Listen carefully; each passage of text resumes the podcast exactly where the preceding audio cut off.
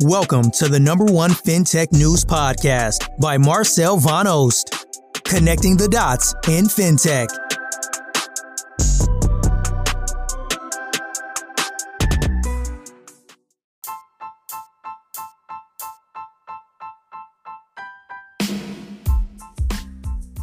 Welcome back to another episode of our daily FinTech podcast. Before we get started, Marcel wants to thank the FinTech community by giving away a few free tickets to FinTech Meetup in March. The link to sign up will be in the notes of this podcast, so go ahead and sign up today. Winners will be announced this week. The podcast episode is sponsored by Privacy Lock. Privacy Lock sets the standard for financial service providers in data privacy compliance. Protect your business and your customers today. Visit www.pentaprivacylock.com. The news highlight of the day is Amsterdam has ranked fourth in the Savills European FinTech Occupier Index 2021, jumping from 10th position in 2020. Just in, Klarna started a new loyalty program. For each £1 paid via Pay Now, Pay Later, Klarna shoppers earn one point provided they pay it on time. Block Inc. surged as much as 30% in late trading after reported fourth quarter revenue that topped projections and gave an unexpectedly positive outlook for 2022. Bank of America added more than 2 million active digital clients last year, a single year record. The platform announced that it has just crossed 1 million accounts. Furthermore, Ramp is announcing that it is expanding into the travel space. What about crypto?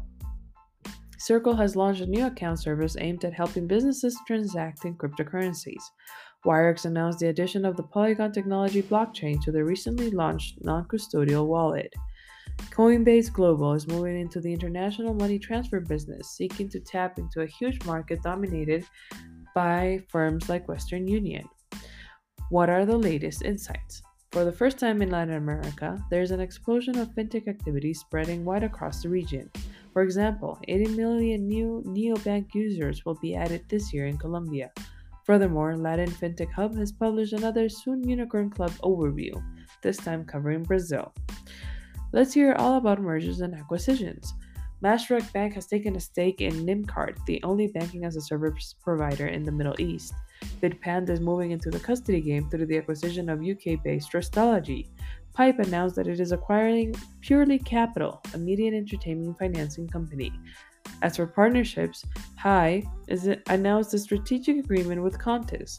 Pay Retailer entered into a sponsorship agreement with the Super League of American Rugby for its 2022 season. Also, Pay Retailers will continue to as will continue to be an official sponsor of the CONMEBOL Sudamericana. Binder has tapped into Nordigen's Freemium open banking platform to gain account information for their clients' operations. Easy Workforce Software and Clara announced a partnership to bring earned wage access to all Easy Workforce customers and their employees. What about funding rounds and investments? Hubu closed a 10 million seed round co-led by Wonderco and Runa Capital. Trade Plus 24 is launching into the UK with the close of a 30 million debt facility, facility provided by Partners for Growth. Cambly announced that it has raised 5 million in seed funding. Zebec Protocol announced that it has raised 15 million in a Series A funding round, and New Jersey-based Piñata just raised 30 million in a Series A funding round. Now let's cover new launches and features. Zopa Bank has launched a hybrid savings account, enabling customers to combine easy access and fixed rate accounts from a single dashboard. Nobuz officially launched to the UK public. Flooz launched following MasterCard's partnership with Pi, Payment International Enterprise, and SoFi users may now look at the new savings and checking accounts with an APY of up to 1%. What about those movers and shakers?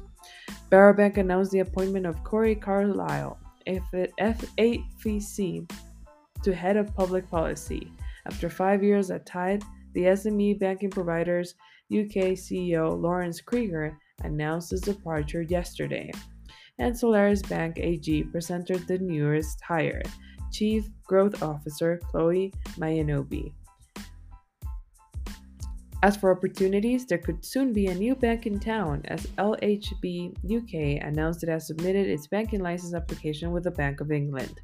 That's all the news for today. Thanks for listening. Tune in tomorrow for another daily FinTech podcast.